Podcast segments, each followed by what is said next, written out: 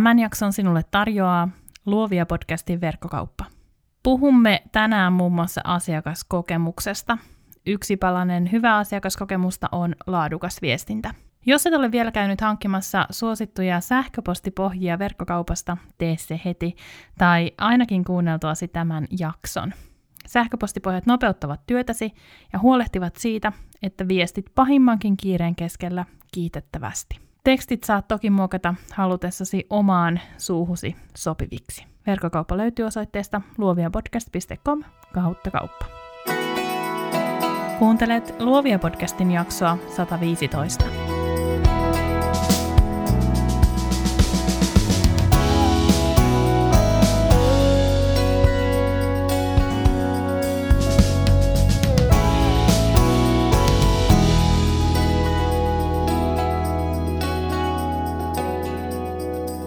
Tässä jaksossa mietitään markkinointia sosiaalisen median ulkopuolella. Mitkä jutut ovat toimineet minulla, entä mitä haluaisin kokeilla? Mitkä asiat ovat mielestäni erittäin tärkeitä, kun kyseessä on yksinyrittäjän markkinointi? Mihin haluan rohkaista? Sosiaalisella medialla on tärkeä rooli myös omassa yrityksessäni, mutta olen vuosien varrella huomannut, että yritystoimintani on elinvoimaisempaa ja enemmän itseni näköistä, kun annan vähintään yhtä paljon mahdollisuuksia myös toisenlaiselle markkinoinnille. Tässä jaksossa puhutaan muun muassa sissimarkkinoinnista, Brewdogista, erottautumisesta ja flashmobeista. Tervetuloa Luovia podcastiin. Kun mietit sun oman yrityksen markkinointia, mikä on sen merkittävin markkinointikanava, eli mitä kautta saat eniten myyntiä? Ajattelen, että tähän kysymykseen on erittäin tärkeää löytää vastaus vain silloin, kun me päästään se meidän oman myyntireitin jäljille. Me voidaan resurssoida meidän tulevat markkinointiponnistuksemme oikein. Mulle some ei ole koskaan ollut tärkein markkinointikanava, se on ollut jo kymmenen vuoden ajan se toiseksi tärkein. Mutta missään vaiheessa mä en ole pitänyt sitä tärkeimpänä. Kun vuonna 2011 mä lanseerasin mun koirakuvauspäivät, moni löysi mun työt Facebook-sivun kautta. Silloin aika oli toinen, lähes kaikki julkaisut näky kaikille, mutta vielä enemmän kuitenkin kuvauksiin tuli asiakkaiden kavereita ja heidän kavereitaan. Ja kokemus tuosta viitotti mulle oikeastaan aika pitkälti kaiken sen, mitä mä teen yhä edelleen mun yrityksessäni. Tämä on toivejakso, ja mä halusin tehdä tämän jakson siksi, että mä oon keskustellut niin monta kertaa teidän kanssa siitä, mitä muuta on kuin some. Mitä muuta on kuin sosiaalinen media, joka toisinaan tai aika useinkin väsyttää ja vatvotuttaa.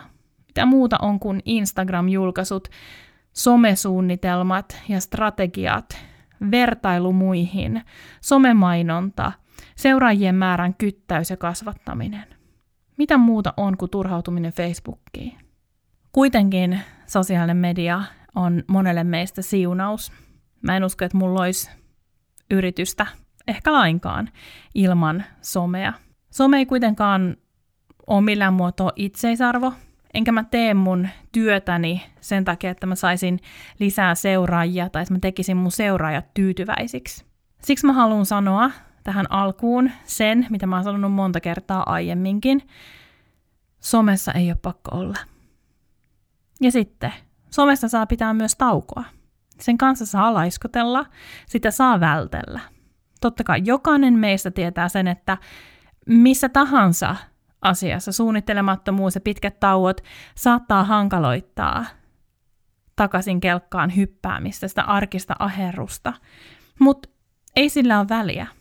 Mä rohkaisen unohtamaan somen ainakin seuraavan kolme vartin ajaksi, ottamaan kunnon breikin, jos siltä tuntuu. Some ei ole ainoa tapa markkinoida. Vai jos se olisi, niin mitenköhän ihmeessä ennen sitä on pärjätty? Mä en sano tätä vaan siksi, että se kuulostaa hyvältä jaksossa, jossa puhutaan markkinoinnin eri keinoista. Mä tunnistan somen arvon, mä tykkään siitä, että mä voin käydä siellä vuorovaikutusta mun seuraajien kanssa. Hittolainen, mä oon jopa tehnyt Instagramista verkkokurssin. Mä sanon tämän siksi, että mä uskon sosiaalisen median olevan super super tärkeä markkinointikanava vain siihen asti, kunnes se kääntyy yrittäjää vastaan. Siis joko siten, että sun tili hakkeroidaan, tai syntyy joku somekohu, jossa saat osallisena, tai yksinkertaisesti tulee someväsymys. Mulle sosiaalinen media on ollut tärkeä aina vaan siihen asti, kunnes mä oon nuupahtanut, kunnes mä oon väsynyt siihen tai johonkin muuhun ja tarttenut tauon. Ja joka ikinen kerta, kun musta on tuntunut tältä, mä oon suonut itselleni sen tauon niin somessa kuin kaikilla muillakin yrittäjäelämäni osa-alueilla. Mutta aloitetaan siitä, mikä on ollut mun yrityksen tärkein markkinointiväylä viimeiset 12 vuotta, kun mä oon tehnyt valokuvauksen asiakastöitä. Ehkä sä jo arvasit. Tärkein, kaikista tärkein on ollut asiakaspalvelu ja sen myötä asiakaskokemukseen panostaminen. Ei, mä en ajattele, että mun asiakaspalvelu olisi täydellistä, mä teen paljon virheitä, mutta se on se asia, mihin mä käytän paljon mun resursseja, käytän paljon euroja. mä tiedän, kuinka paljon yksi asiakas suunnilleen maksaa mulle asiakashankintaa. Se tarkoittaa siis sitä, että mä yritän ylittää asiakkaan odotukset joka kerta, jotta hän palaisi mun asiakkaaksi kerta toisensa jälkeen.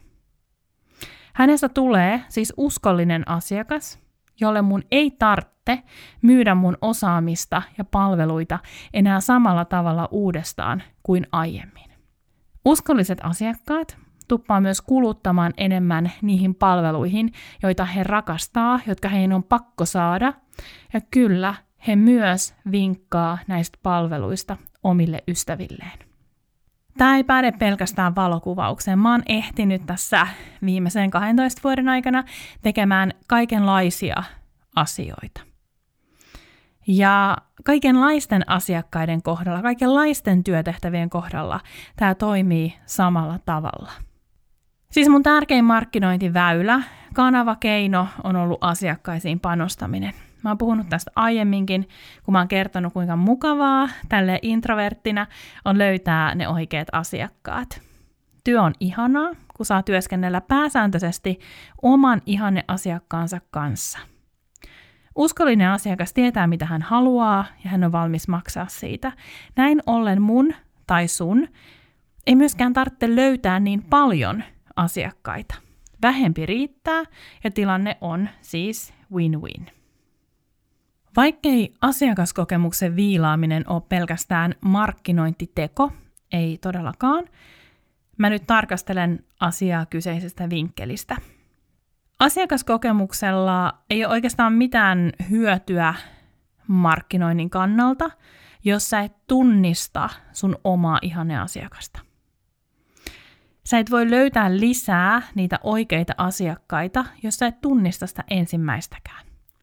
Vain tunnistamalla hänet sä voit miettiä, mistä sä löydät lisää hänen kaltaisiaan asiakkaita. Mä kysyn aina jokaiselta asiakkaalta, että mistä hän on löytänyt mut. Jos hän on löytänyt mut esimerkiksi toisen asiakkaan kautta, mä laitan kiitosviestin tai postikortin, suklaapatukan tälle vanhalle asiakkaalle. Totta kai usein käy myös niin, että ihminen löytää mut sosiaalisen median kautta.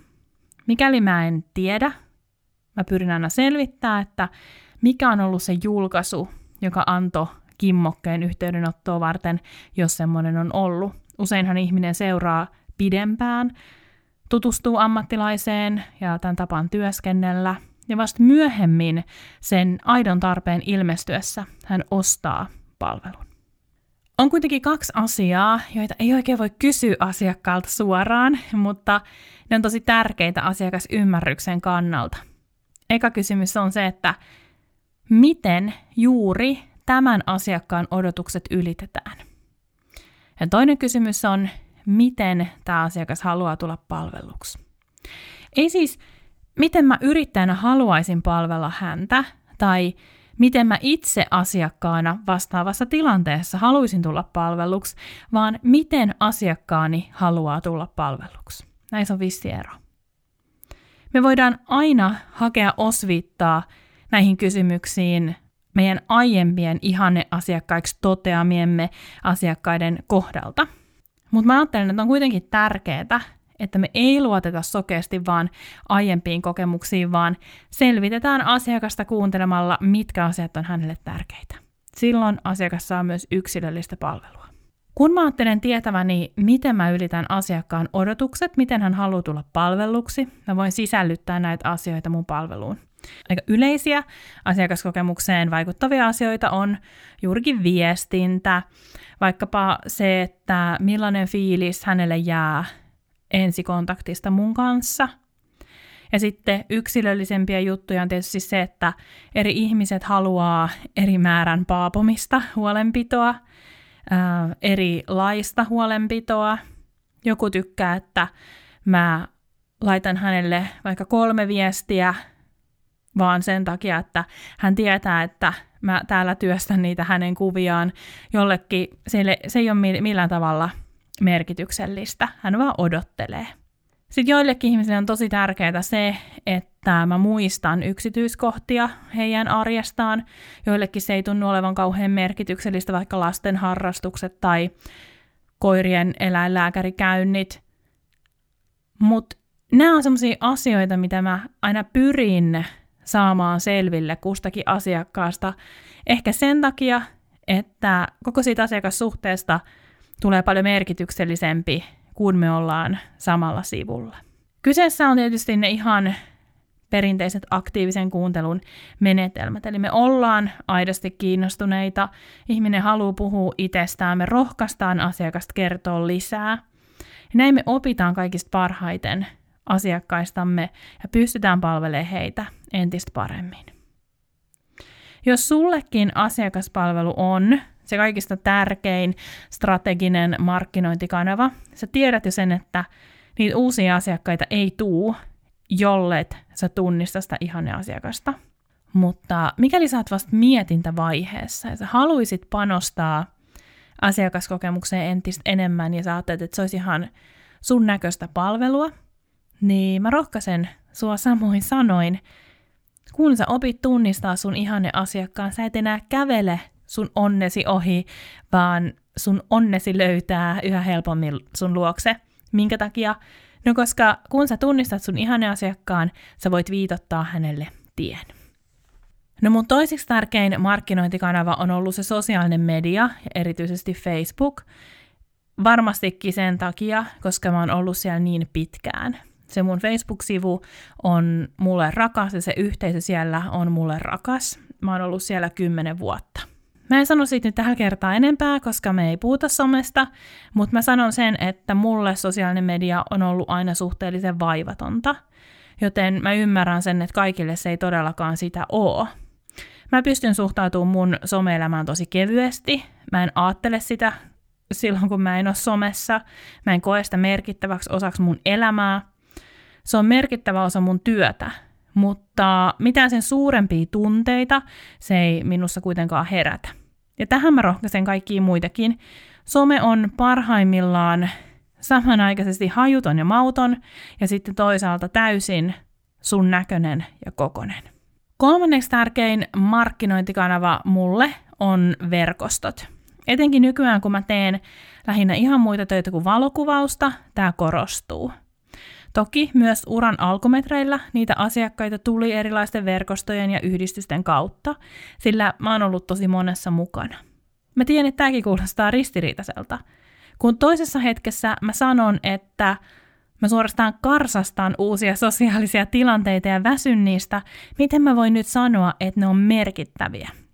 Mutta jos sä mietit sun verkostoja, niin eikö on niin, että ne vahvimmat verkostot on niitä, joissa on itekin nautinto olla mukana.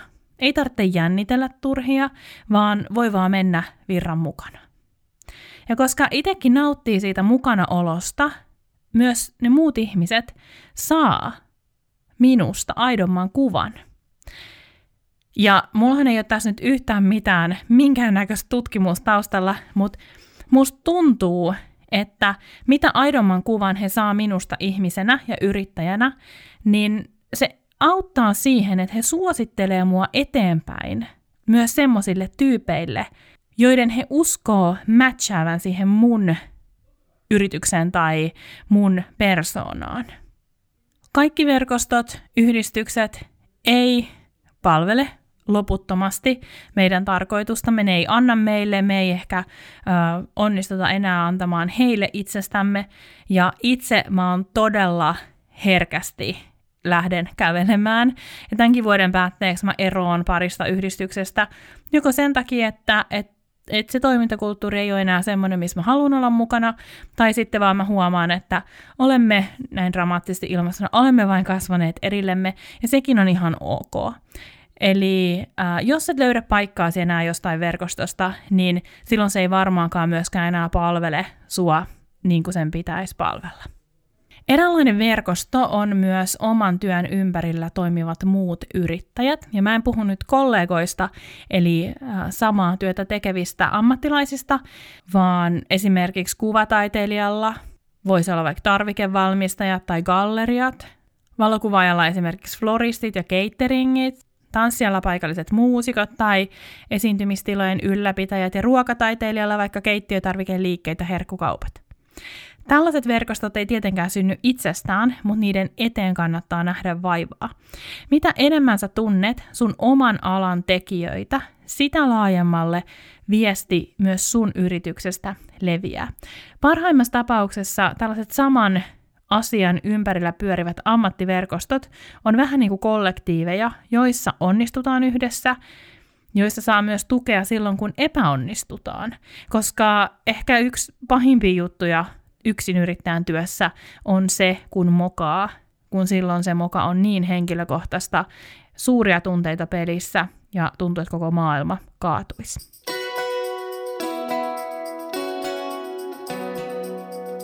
Seuraavaksi puhutaan sissimarkkinoinnista. Tämä termi kuulostaa iänikuiselta, tylsältä, tomuiselta, mutta usko tai älä, se on ihan tätä päivää, koska eihän se tarkoita mitään muuta kuin sitä, että yrittäjä onnistuu saamaan pienellä panostuksella paljon tuottoa.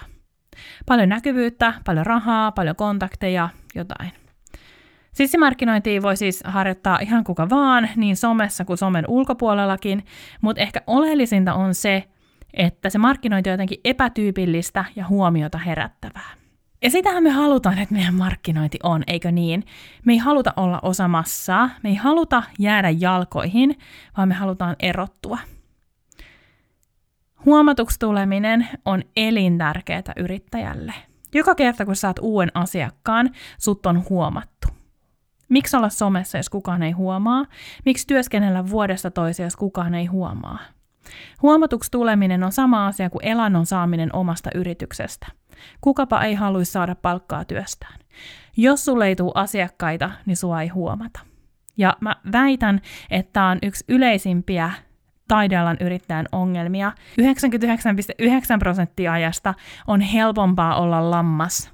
On siis helpompaa jäädä varjoihin ja on helpompaa mennä massan mukana. Ainakin silloin, kun suunnittelee, toteuttaa kaiken yksin, kantaa vastuun yksin, mokaa yksin, on helpompaa olla lammas. Ja siis mä itse on lammas. Sosiaalinen media tuntuu meistä turvalliselta ja ehkä siksi ne kaikki muut markkinoinnin keinot, mitä me tiedetään, että on olemassa, ne tuntuu meistä vierailta, ne tuntuu meistä pelottavilta. Somessa on helppo olla lammas. Kun kollega nostaa esiin asian X, on tosi helppo komppaa ja tehdä samantyyppinen postaus. No pian mä saatan huomata, että ahaa, 20 muutakin kollegaa on kirjoittanut samasta aiheesta. Mikä nyt on semmoinen iänikuinen aihe? No vaikka se, että ä, lapset on pieniä vain hetken aikaa. Aivan, se on ihan totta ja näin, mutta se on ihan sama kuin kirjoittaisi siitä, että millainen sää ulkona on.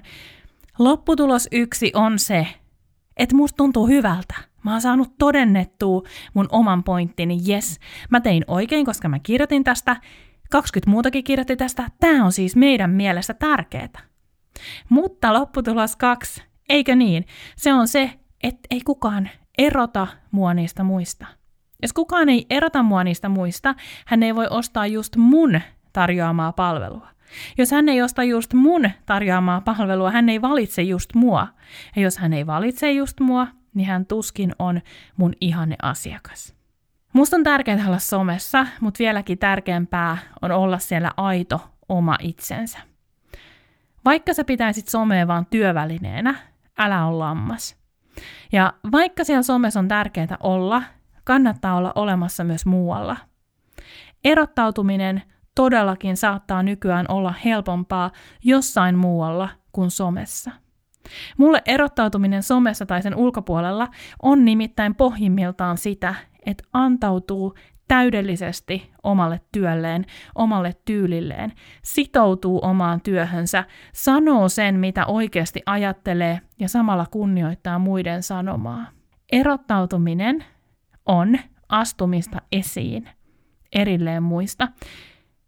Ja semmoinen ajatus, mitä mä en ole ehkä miettinyt aiemmin kauheasti, mutta jotenkin tätä kirjoittaessa se tuli mulle mieleen, on se, että ennen kuin me voidaan astua esiin, meidän täytyy tunnistaa se, miltä muut näyttää, ja tunnistaa se, miten me voidaan näyttää erilaisilta.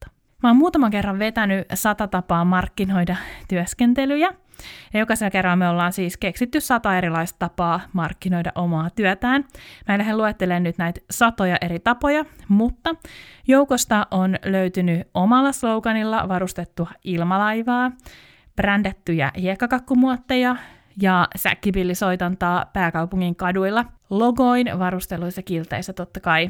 Me ollaan keksitty mitä kummallisimpia tapoja markkinoida omaa yritystoimintaa aivorihityöskentelyn avulla.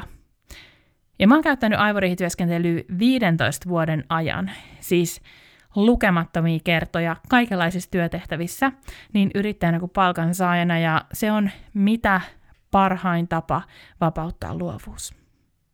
Tee siis näin. Ota paperia ja kynä ja laita kello hälyttää 10 tai 15 minuutin kuluttua. Jos sä teet harjoituksen kollegan kanssa, niin 10 minuuttia riittää, että olette nopeita. Kirjoita kaikki ideat muistiin. Miten voit markkinoida yritystäsi? Jokainen idea, älä arvioi tai kehitä niitä vielä tässä vaiheessa. Älä lyttää niitä, sillä nyt sä tarvitset vaan mahdollisimman monta ideaa. Tuskin säkkipilliesityksen keksinyt yrittäjä koskaan tuollaista spektaakkelia järjestää, eikä ilmalaivaakaan nyt kovin helposti taivaalle saa, mutta ne on ideoita, jotka voi myöhemmin tarjota korvaamattoman ponnahduslaudan johonkin uuteen ja erottautuvaan mainokseen. Kun aika on täynnä, lue kaikki sun keksi, keksimät ideat. Nyt otat toinen paperi. Säästä siis tää, e- ehdottomasti säästä tää sun ideapaperi. Ja sit sä aloitat karsinnan. Eikö sä poimit kaikki semmoiset ideat, jotka saattaa olla käyttökelpoisia sun yrityksen mainontaan, markkinointiin, eli ne tavoittaa sun kohderyhmän, ja ne on esimerkiksi mahdollisia budjetin osalta. Ilmalaivaa ei kannata myöskään lähettää Seinäjoelle lentelee, jos sun kohderyhmä asuu Inarissa. Jatka karsimista niin kauan, kunnes sulla on jäljellä kourallinen potentiaalisia ideoita. Muista, että tämän harjoituksen tavoitteena ei siis ole karsiminen, vaan ideointi. Eli aivorihityöskentely on sitä mahdollisimman monen asian kirjaamista ylös. Jos sä sait nyt vaan parikymmentä ideaa tässä vartissa tai kymmenes minuutissa, niin sä et uskaltanut hörhöillä. Sun pitää tehdä tämä harjoitus uudestaan ja sun pitää hörhöillä. Siis olipa kyseessä mikä tahansa aihe, niin näitä ideoita tulee yleensä kymmenittäin. Mä oon aiemminkin tässä podcastissa tainnut puhua Brewdog-nimisestä olutpanimosta, tai sitten mä oon ainakin puhunut siitä luovia verkostolle. Mä ajattelin nostaa sen esimerkiksi tälläkin kertaa. Ihan ekaksi mä haluan suositella heidän kirjaansa Business for Punks. Se on yhä yksi parhaista lukemistani bisneskirjoista. Yksittäisenä teoksena se on inspiroinut mua kaikista eniten erottautumisessa, tuonut mulle kaikista eniten ajatuksia erottautumisesta. Viisaselämä kustantamon sivuilla siitä kirjasta kerrotaan näin. Älä perusta yritystä, vaan aloita vallankumous. Ole itsekäs paskiainen ja unohda kaikki ohjeet. Älä tuhlaa aikaasi tyhjänpäiväisiin yrityssuunnitelmiin, unohda myyntistrategiat. Toimi, älä ajattele. Okei, sä kuulit mun ääni oikein muuttu, kun mä innostuin tuosta sykkeestä lupaa, että sä luet tämän kirjan. Mä aion itsekin lukea sen nyt uudestaan. Se on mahtava.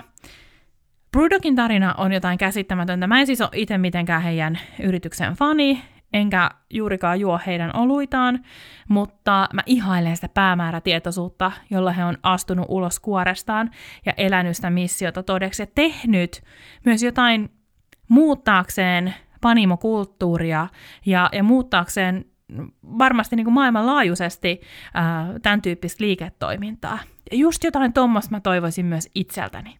Että mä uskaltaisin antautua mun työlle niin täydellisesti, mennä laput silmillä, että mä edes näkis, että on olemassa mitään muita saman alan yrityksiä, että mä edes mietti sitä, että jääkö mä tässä nyt jalkoihin, mä vaan menisin täyttä höyryä eteenpäin. Ja tätä mä toivon meille jokaiselle. Kymmenen vuotta sitten, vuonna 2009, Brewdog oli ollut olemassa pari vuotta ja niillä oli ollut vaikka mitä ongelmia. Tämän vuoden aikana he onnistuu tekemään kuitenkin muutaman semmoisen niin sanotusti markkinoinnin historiaan jääneen teon, jotka edesauttoi heidän kansainvälistä menestystään. No, ensiksi he perusti Equity of Punks, tämmöisen sijoitusmenetelmän, mä en oikeasti tiedä mikä se on. Vähän niin kuin joukkorahoitus, mutta ei kuitenkaan. He keräsivät sillä rahaa heidän toimintaan. He myi heidän osakkeitaan, tai siis äh, vähän niin kuin joukkorahoitustyyppisesti varmaan lainausmerkeissä osakkeitaan 1300 ihmiselle, ja he loi yritysmallin, jollaista ei oikeastaan vielä ollut olemassa. Nämä yritykseen sijoittaneet saa erityiskohtelua Brewdogin baareissa ympäri maailman, ja ymmärtääkseni heitä kutsutaan myös vierailemaan pääkallopaikalle säännöllisin väliajoin. No, ei siinä vielä mitään, kyllä kuka tahansa voi keksiä tuommoisen systeemin. Mutta samana vuonna he nousi otsikoihin valmistamalla maailman vahvimman oluen, 32-prosenttisen Tactical Nuclear Penguinin. He sai näkyvyyttä myös kypsyttämällä olutta kalastuslaivan kannella, tuhoamalla isoja määriä teollista olutta ja kasvattamalla samalla yritystä 200 prosentilla, vaikka koko maailma oli vuosikymmenen pahimmassa laskusuhdanteessa. Me hypätään tästä pari vuotta eteenpäin vuoteen 2011. Me löydetään lisää sissimarkkinointia, epätavallista mainontaa. Tuolloin Brewdog valmisti olutta meren pohjassa, tarjoili olutta peuran päästä ja jälleen kasvatti liiketoimintaa 200 prosentilla. Ja mä haluaisin uskoa, että heillä on ollut tässä aikamoinen aivoriihityöskentely taustalla, koska nämä on siis just semmoisia ideoita, mitä ajattelee, että ei näitä voi ikinä toteuttaa, kunnes joku vaan toteuttaa ne.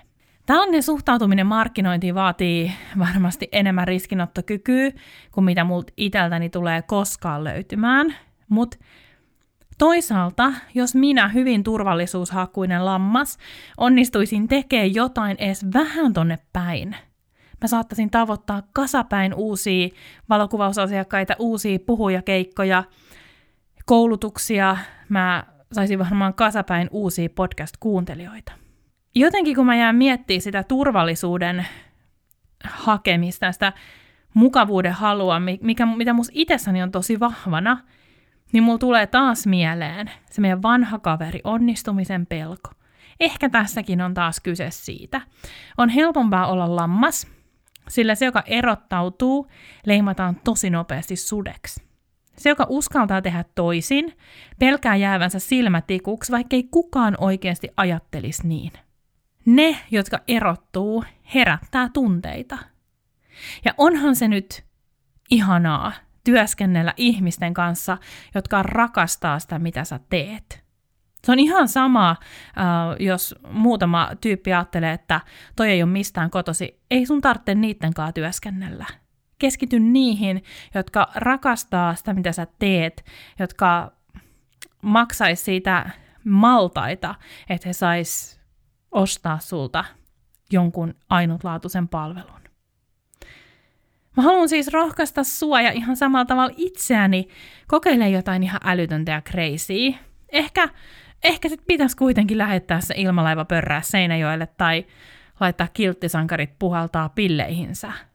Ehkä ne brändätyt hiekkakakkumuotit ois se pienin askel, kaikista riskittömin juttu, ja ne vois olla hitti lapsiasiakkaiden keskuudessa. Oletko nyt jo vakuuttunut siitä, että someläsnäolo ei ole ainoa tie onneen, jos kerran meren pohjassa voi valmistaa olutta? Kaikki on somessa, siellä puhutaan samoista asioista, hyvin harva siellä erottuu. Pitäisikö siis itse olla myös jossain muualla? Lopuksi mä haluan vielä nostaa muutaman markkinointiväylän, jotka on toiminut mulla tosi hyvin vuodesta toiseen. Joitakin näistä mä käytän jatkuvasti, osaamaan kokeillut kerran tai pari, mutta kaikista on kuitenkin hyviä kokemuksia. Käsitellään selkein ensimmäisenä sähköpostimarkkinointi. Sul pitää olla uutiskirje. Siis kansankielellä uutiskirjeiden lähettäminen on sähköpostimarkkinointia. Mulla on itselläni tällä hetkellä joitakin tuhansia uutiskirjeen tilaajia erilaisilla sähköpostilistoilla. Se on enemmän kuin mitä mulla on someseuraajia. Mulla on siis enemmän äh, ihmisen sähköposteja eri listoilla kuin mulla on someseuraajia eri kanavissa yhteensä. Ja silti sähköpostimarkkinointi jakaa mielipiteitä, myös mun mielipiteitä. Siis vaikka mä tiedän sen, ja kaikki tutkimukset todistaa, että sähköpostin kautta myy moninkertaisesti sen, mitä myy algoritmien kurittamassa somessa. Esimerkiksi vuodesta toiseen mä myyn mun kuvauspäivät täyteen sähköpostin kautta. Usein ne täytyy vanhoista asiakkaista, mikä on ihan mahtava juttu. Tai sitten jos ei, jos ne jää muutama paikka vapaaksi, mä voin lähettää viestin toiselle listalle, jossa on muita mun työstä kiinnostuneita ehkä semmoisia, jotka on vaan tilannut uutiskirjaa, mutta ei ollut mun asiakkaita. Tärkeintä on kuitenkin se, että mun ei tarvitse ottaa kuvauspäiviin somen kautta ihmisiä, jotka etsii vaan halpaa, jotka ei tunne mua.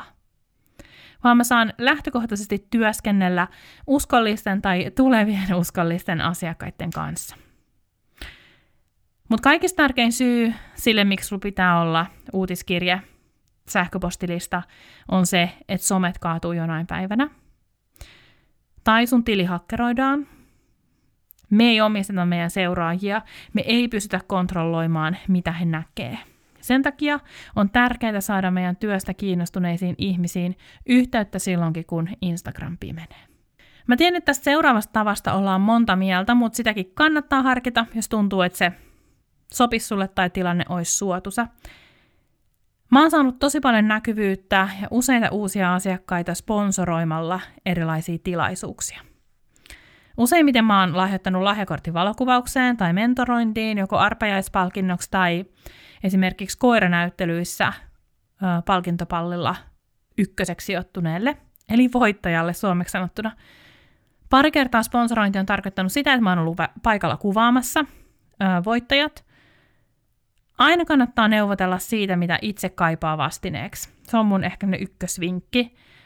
Onko siellä joku ohjelmalehtinen, saatko sinne logon, onko siellä jotain joku kilpailu, onko siellä kuulutuksia, saat sun yrityksen mainoksen vaikka puolen tunnin välein.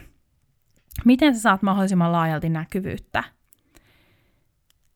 Sitten kannattaa muistaa myös se, että lahjakortit ei ole pelkästään ongelmaton vastine. Tässäkin nyt kantapään kautta syvällä rinta-äänellä sanon, että Um, kannattaa lahjoittaa sellainen lahjakortti, jota ei tulkita alennuskupongiksi. Eli kehitellä vaikka joku sit ihan oma palvelu tai tuote, eikä niin, että, että se on vaikka arvoltaan 300 euroa, mutta jos sun edullisin tuote on 375 euroa, niin silloinhan asiakas jää maksupuolelle. Eli silloin se ei ehkä ole oikeanlaista sponsorointia.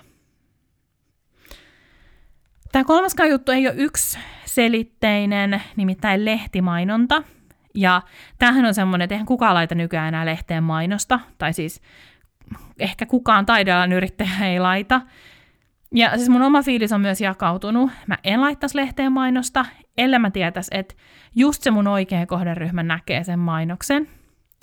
Sponsoroinnin vastineena mä oon joskus saanut mainoksen johonkin vaikkapa koirien rotuyhdistyksen lehteen, ja sitä kautta on tullut pari uutta asiakasta. Mutta tämä massamainonta on tietyllä tavalla mun mielestä varattu niille yrityksille, joilla on volyymibisnes tai esimerkiksi tuotteet on kaupoissa. Mutta meidän pienyrittäjien, jotka useimmiten ei edes myydä tuotteita, vaan palveluita, tai jos me myydään tuotteita, niin ne on jotenkin uniikeja ja ainutlaatuisia, niin meidän on mietittävä, että me ei vahingossa myö ei-oota. Että ei ole mitään järkeä laittaa puolen miljoonan levikkiseen lehteen mainosta, vaikkapa nyt koirakuvauksesta, jos mä voin ottaa yhden asiakkaan viikossa. Toinen näkökulma mediaan liittyen on mediahuomio.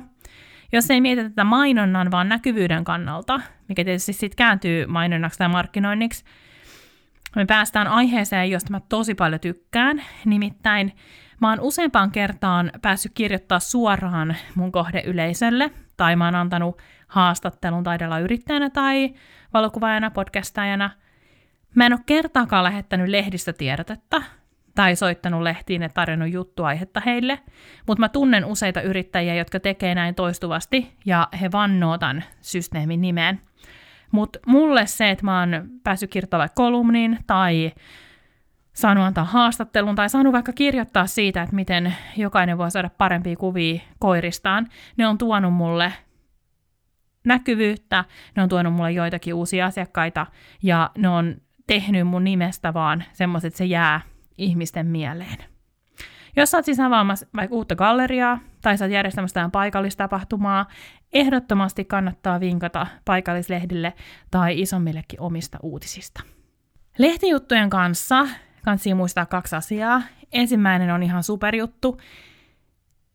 Kun lehti tekee susta haastattelun tai pyytää sua kirjoittaa kolumnin tai jonkun muun jutun, se on kun se koko yhteisö toteaisi, että me hyväksytään tämän yrittäjän toiminta. Esimerkiksi jos Turun Sanomat kirjoittaa henkilökuvan paikallisesta tekstiilitaiteilijasta, se on kuin sen henkilön työ validoitaisi ja esiteltäisi kaupunkilaisille. Se on vähän kuin se Gilmore Girlsien jakso, jossa Rory esitellään seurapiireille debutantitanssiaisissa. Sen jälkeen hän on ikään kuin hyväksytysti olemassa.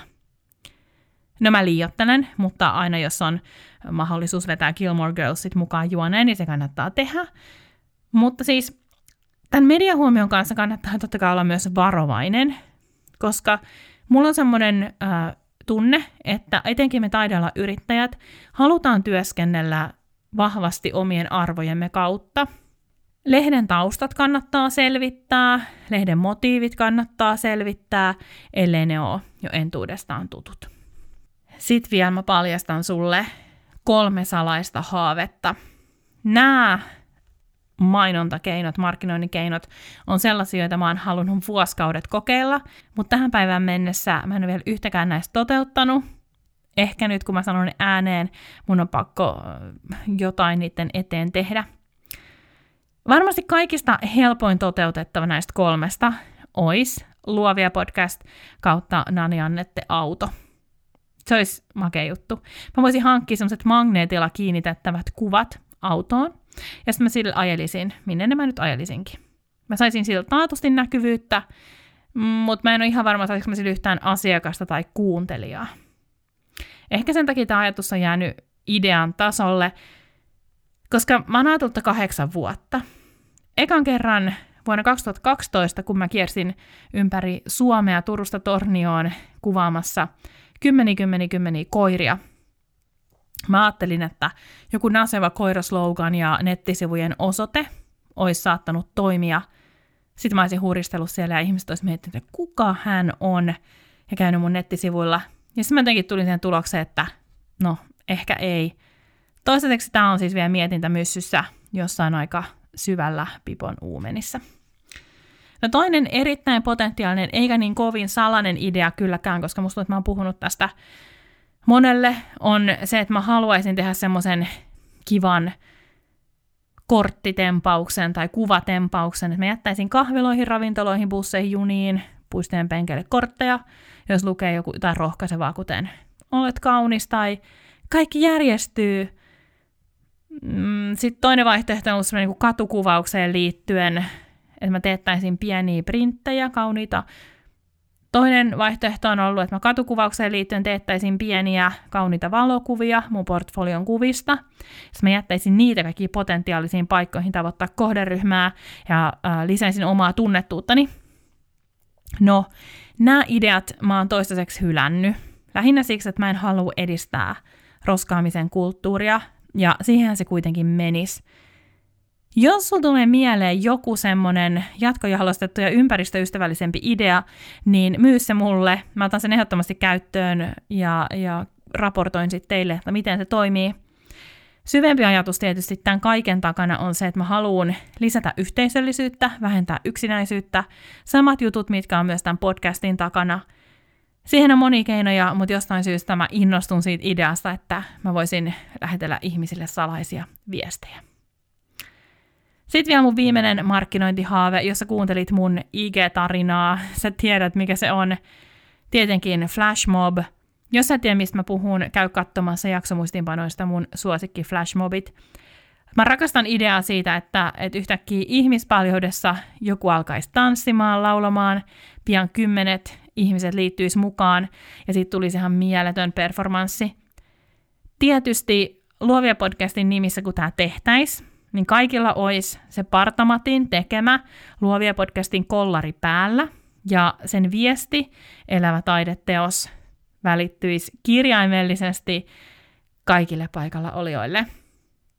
Flashmobista olisi ehkä vinkattu jollekin luottotoimittajalle, se myös striimattaisi Facebookiin, IGCen, Twitteriin, ja onnistuessaan tämä olisi hitti ja toisi mulle tuhat päin kuuntelijoita, tai sitten ei yhtään. Ei mitään pientä nysväämistä kuitenkaan olisi, vaan täysveristä menoa ja meininkiä. Näistä kolmesta kertomastani haaveesta tämä on, tämä on ehdottomasti mulle se rakkain ja riskaabelein, mutta se vaan olisi niin hieno. Ehkä sissimarkkinoinnissa, tai jos me puhutaan tämän tyyppisistä jutuista ja, ja sitten niistä vaikka Brewdogin jutuista, niin se riski, jotain menee pieleen tai riski, että homma epäonnistuu ja kosahtaa, niin se on iso, mutta sitten siinä voi käydä myös tosi tosi hyvin. Okei ystävät, me ollaan päästy viime metreille. Otetaan pieni yhteenveto siitä, mistä tänään puhuttiin – Miten ikinä sä päätätkään sun työtäsi markkinoida, huolehdi siitä, että markkinointi näyttää sinulta. Tämä koskee myös sua, jolle some on ehdoton ykköskanava ja löydät sitä kautta kasapäin sun ihanne asiakkaita. Mitä ikinä muutoksia ja tempauksia teet, tsekkaa aina, että ne näyttää sulta. Ei olla lampaita, ollaan omaperäisiä susia, jotka kunnioittaa muiden työtä sitoutumalla omaansa täydestä sydämestään. Mä kerroin myös siitä, että asiakaskokemukseen paneutuminen on ollut ja on yhä edelleen itselleni se tärkein markkinoinnin muoto. Mä jätin sanomatta sen, että näin tehdessäni mä oon tietyllä tavalla myös vapauttanut itseni somen paineista. Mä teen somessa sen, mitä mä haluan, mitä mä suunnittelen, mitä mä koen parhaaksi mun yritykselle, mutta se ei määritä mun työtä sen enempää. Ja se on aika ihana tunne. Tässä jaksossa mä pääsin puhumaan myös erottautumisesta. Mä kerroin Brewdogista, joka on mitä ihmeellisimmillä tempauksilla onnistunut tavoittamaan käsittämättömiä määriä ihmisiä ja kasvattamaan bisnestään. Lue se heidän kirja, inspiraatio on taattu. Se, mikä toimii mulla, ei välttämättä toimi sulla.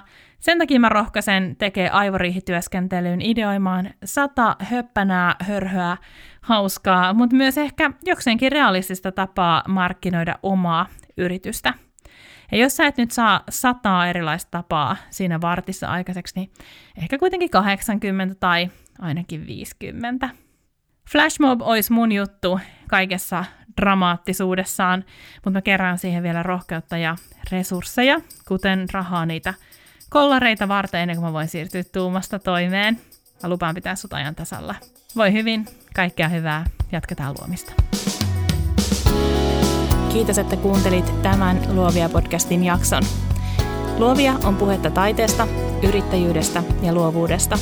Minä ja vieraani autamme sinua rakentamaan itsesi näköisen bisneksen, jota haluat vaalia, kasvattaa ja kehittää intohimolla eteenpäin. Mikäli pidit kuulemastasi, jatketaan juttua somessa. Löydät podcastin Instagramista at luoviapodcast ja minut tililtä Noni Annette. Liity myös Facebook-ryhmäämme Luovia podcast Jälkihöyryt.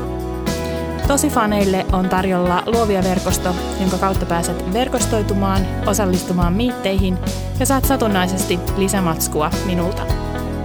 Käy siis osoitteessa luoviapodcast.com kautta luovia viivaverkosto. Ai niin, ja muista tilata podcast.